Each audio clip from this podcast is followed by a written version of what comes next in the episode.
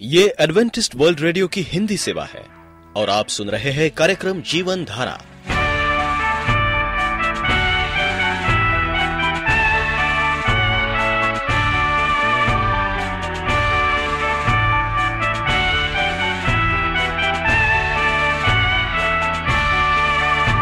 कार्यक्रम जीवन धारा सुनने वालों को मैं स्मिता और मैं अमित हमारा प्यार भरा नमस्कार। एडवेंटिस्ट वर्ल्ड रेडियो की हिंदी सेवा में हम आपका स्वागत करते हैं। श्रोताओं, आइए, आज प्रसारित होने वाले कार्यक्रमों की जानकारी दे दें। आज होगी पहले स्वास्थ्य चर्चा, इसके बाद एक गीत होगा और फिर कार्यक्रम के अंत में पवित्र बाइबल का संदेश। तो चलिए, स्वास्थ्य चर्चा सुनने से पहले सुनते हैं ये गीत।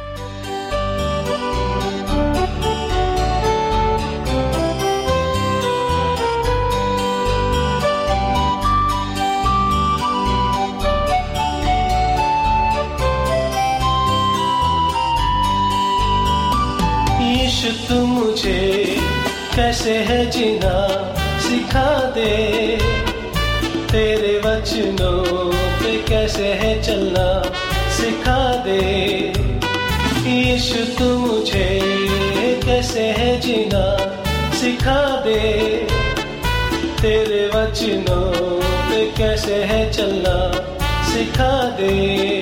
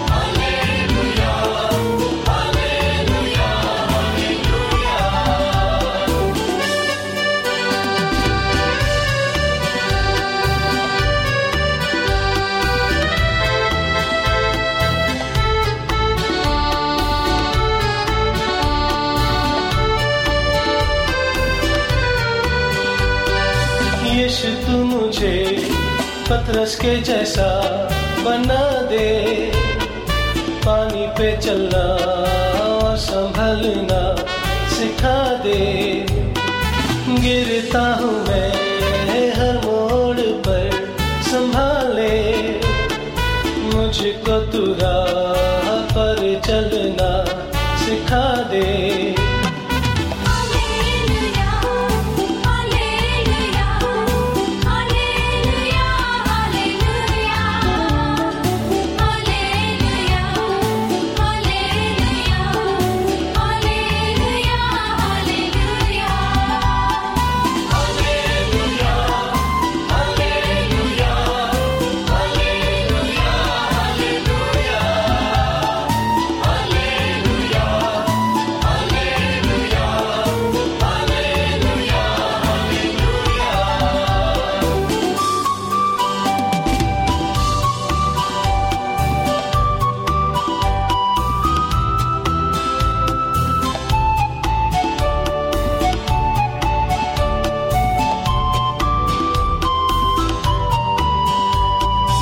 तू मुझे तेरे ही जैसा बना दे।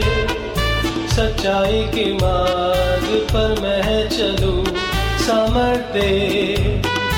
तेरी भेड़ों का चरवाहा बनू, अभिषेक दे। तेरी इच्छा को मैं पूरा करूँ, ऐसा कर दे।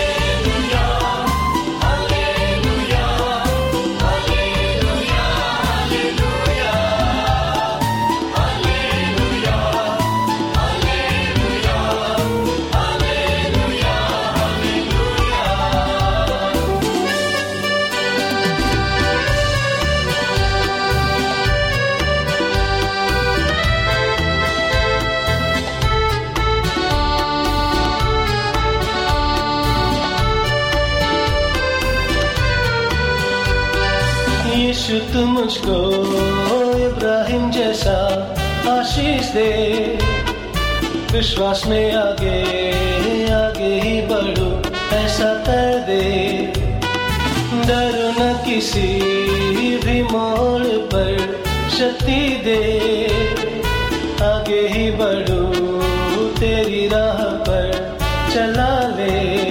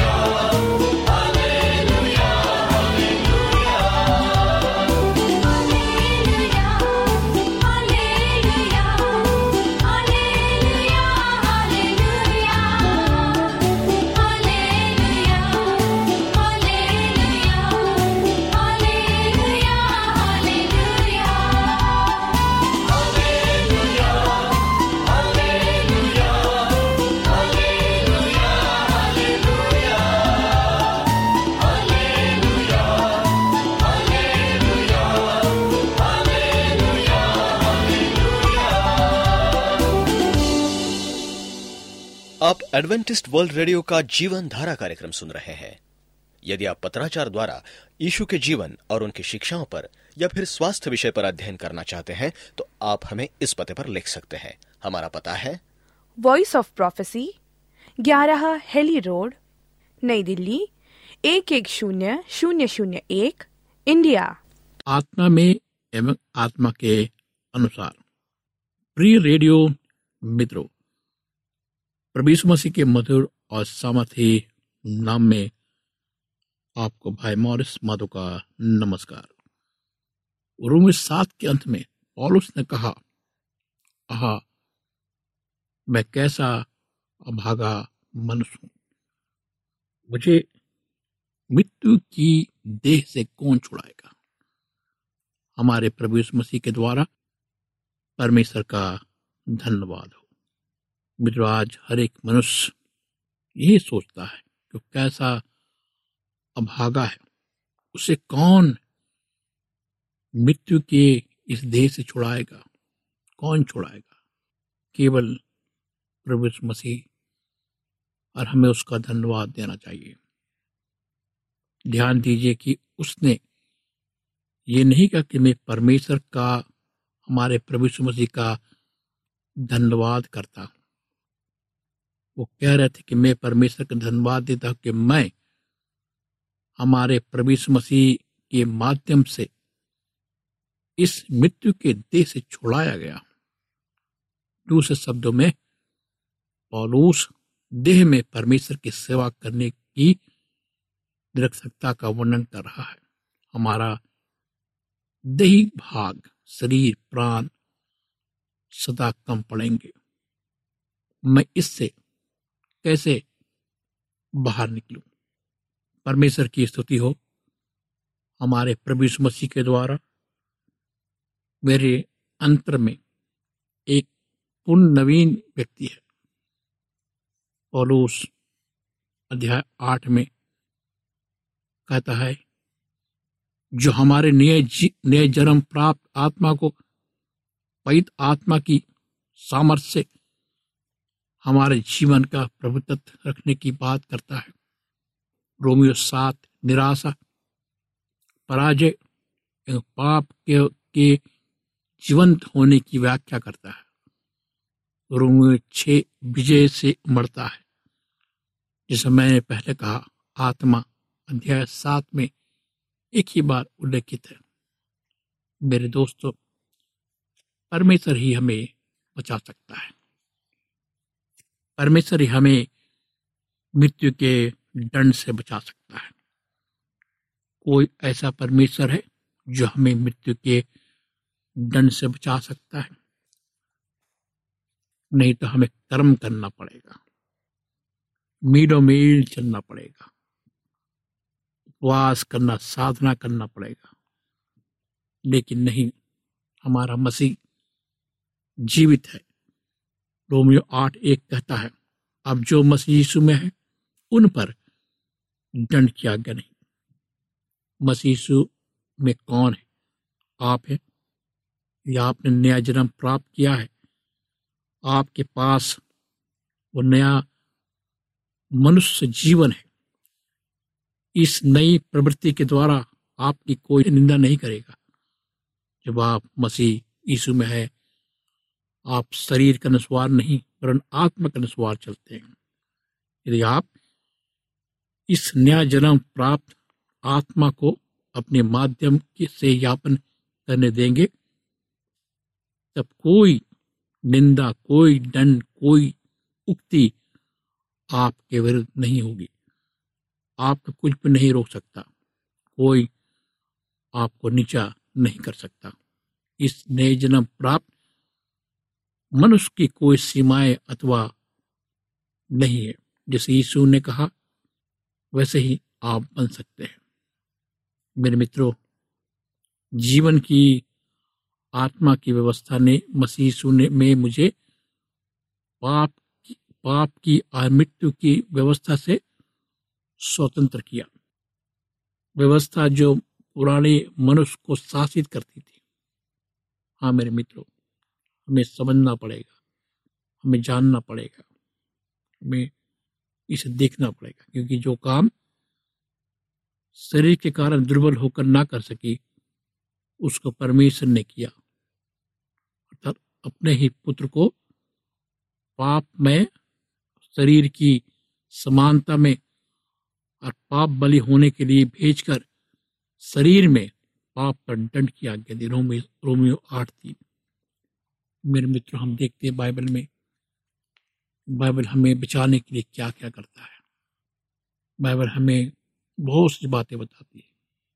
बाइबल कहती है, रोमियो आठ, चार, पाँच में इसने की व्यवस्था की विधि हम में जो मनुष्य के अनुसार नहीं वरन आत्मा के अनुसार चलते हैं। पूरी की जाए, क्योंकि शारीरिक व्यक्ति, शरीर की बातों पर मन लगाते हैं, परंतु आध्यात्मिक आत्मा की बातों पर मन लगाते हैं। देह में एवं देह के अनुसार आत्मा में आत्मा के अनुसार होने में अंतर है। यदि आप नया जन्म प्राप्त है, आप आत्मा में है, ये स्थिति सत्य है, इस प्रकार है जैसे आप हैं। किंतु आप आत्मा का अनुसरण नहीं कर रहे आप देह के अनुसार चल रहे एवं अपने शारीरिक स्वभाव को आप बढ़ावा दे रहे हैं।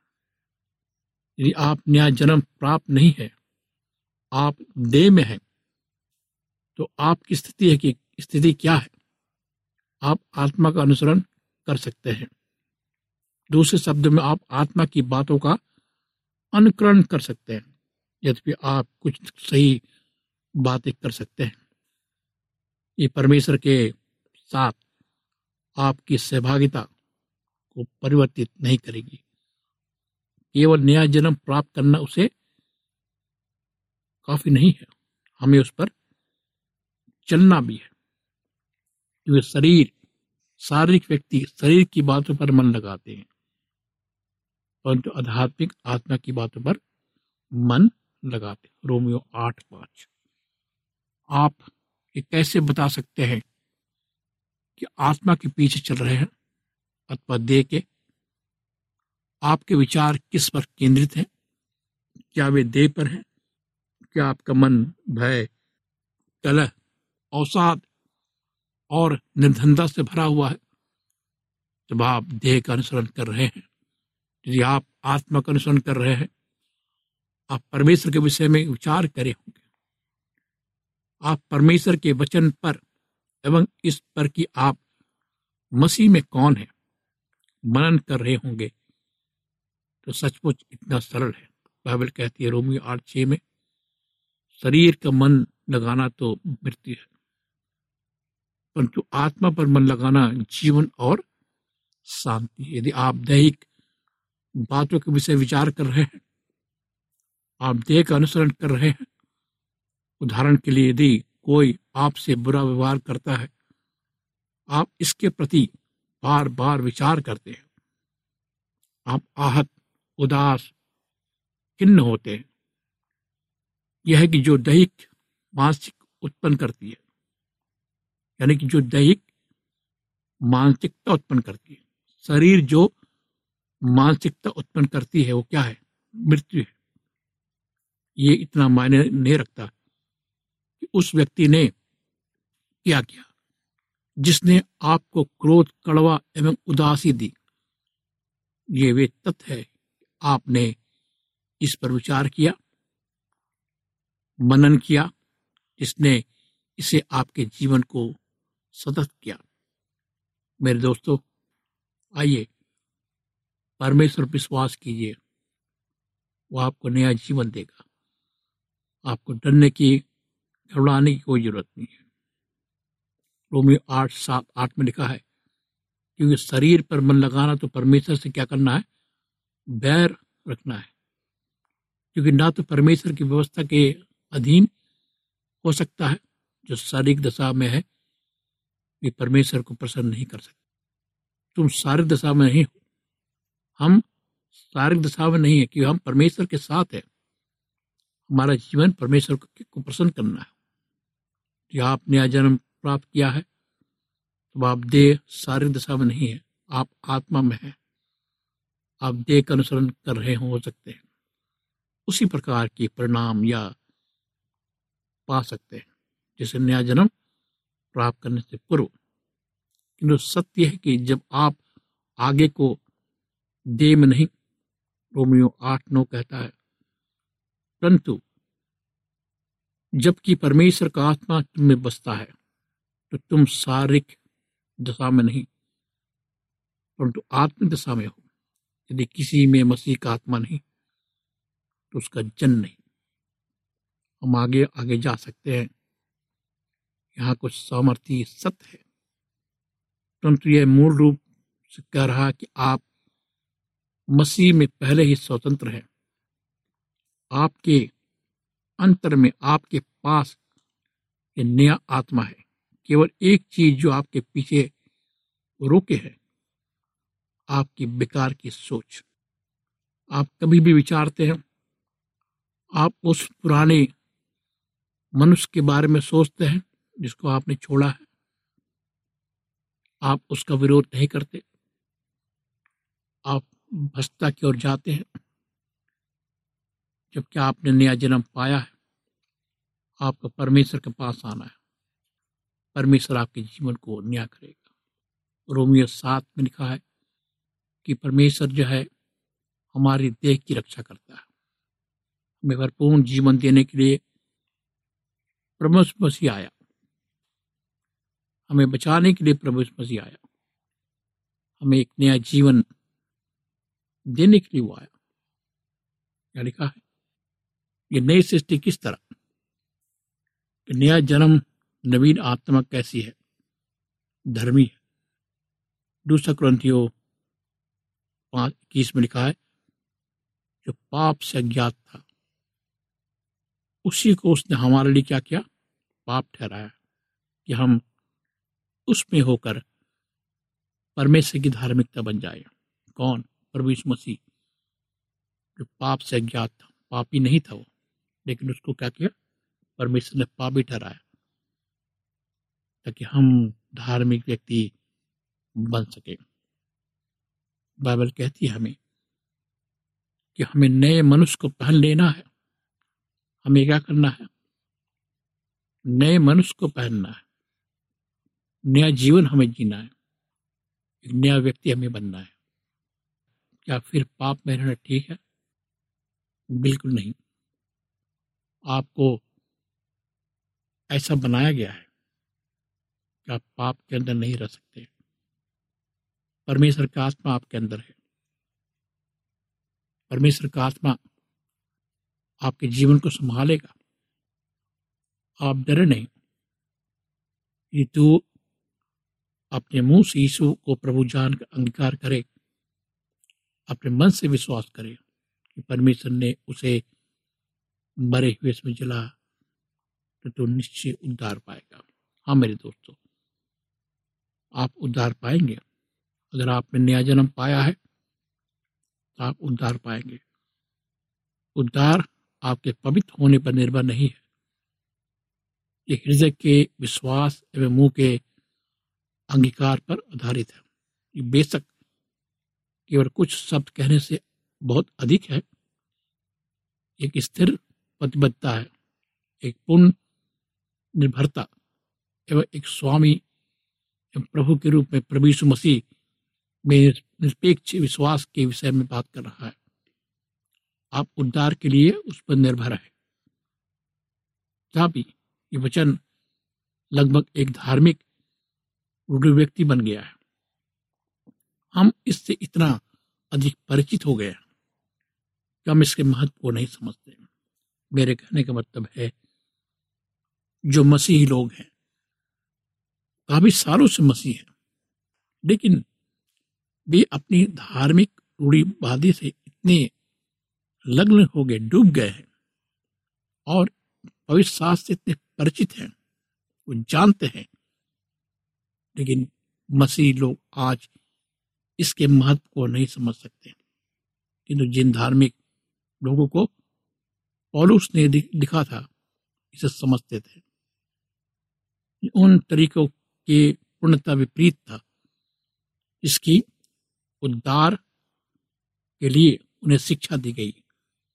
उन्हें कार्यों की प्रदर्शन आधारित प्रणाली सिखाई। उनकी पवित्रता की कठोर अनुसूची थी। वो इन सभी रस्मों कानूनों का पालन करते थे। ये काम काम काम ही था। और आए प्रचार किया। जो सब कुछ आपको करना है, वो यीशु को अपना प्रभु बनाना है।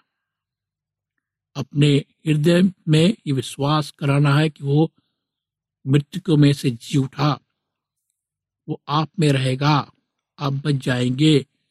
इसे बस विश्वास के द्वारा ग्रहण कीजिए।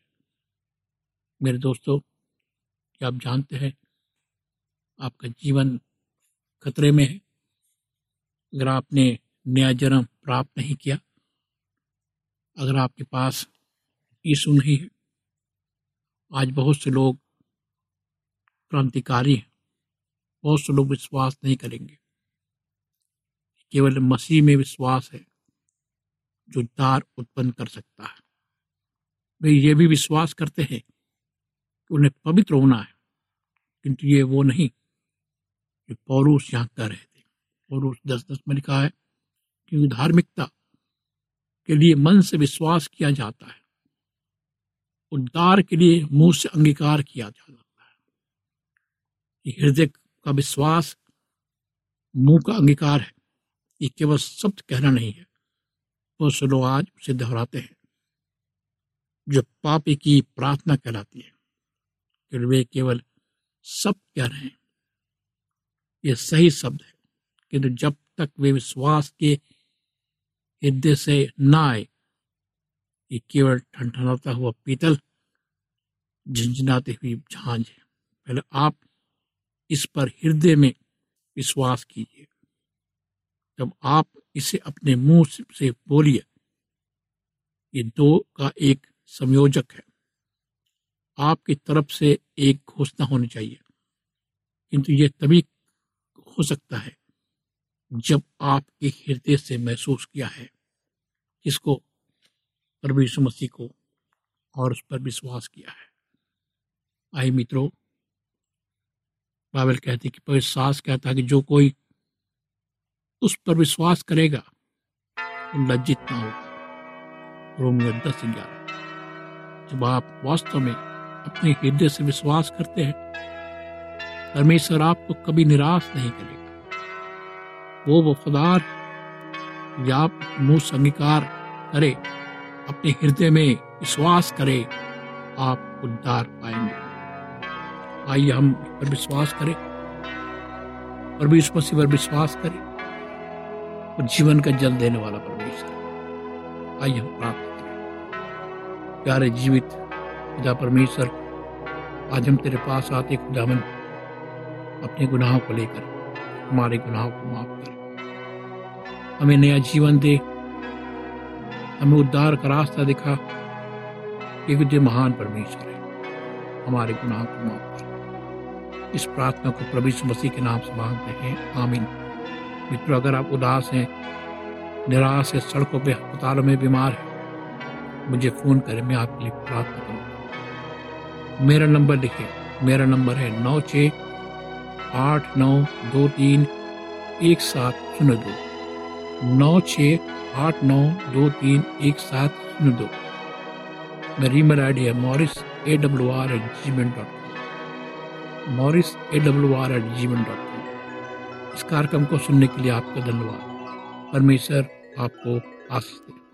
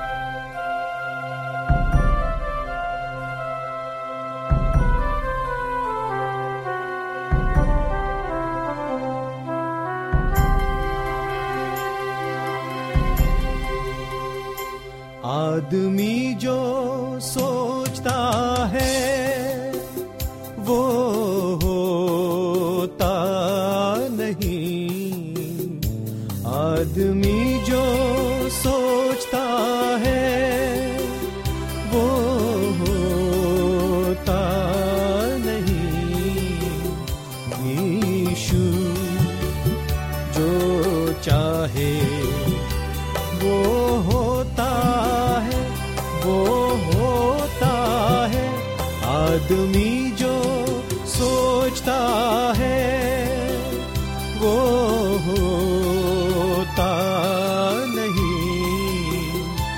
आदमी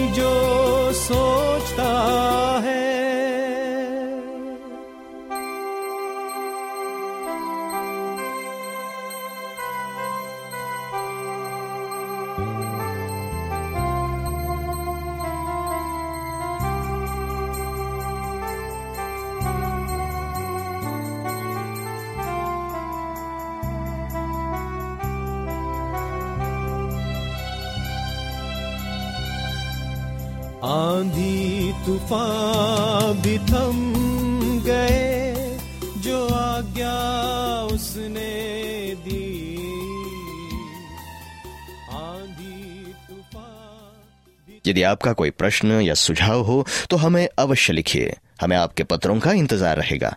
हमारा पता है। कार्यक्रम Jeevan Dhara Adventist world radio post box सत्रह पुणे चार एक एक शून्य शून्य एक महाराष्ट्र इंडिया। पता एक बार फिर नोट कर ले। कार्यक्रम Jeevan Dhara Adventist world radio post box सत्रह पुणे चार एक एक शून्य शून्य एक महाराष्ट्र इंडिया।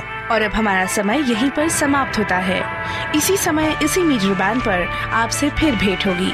तब तक के लिए मैं स्मिता और मैं अमित हमें आज्ञा दीजिए। प्रभु आपको आशीष दे।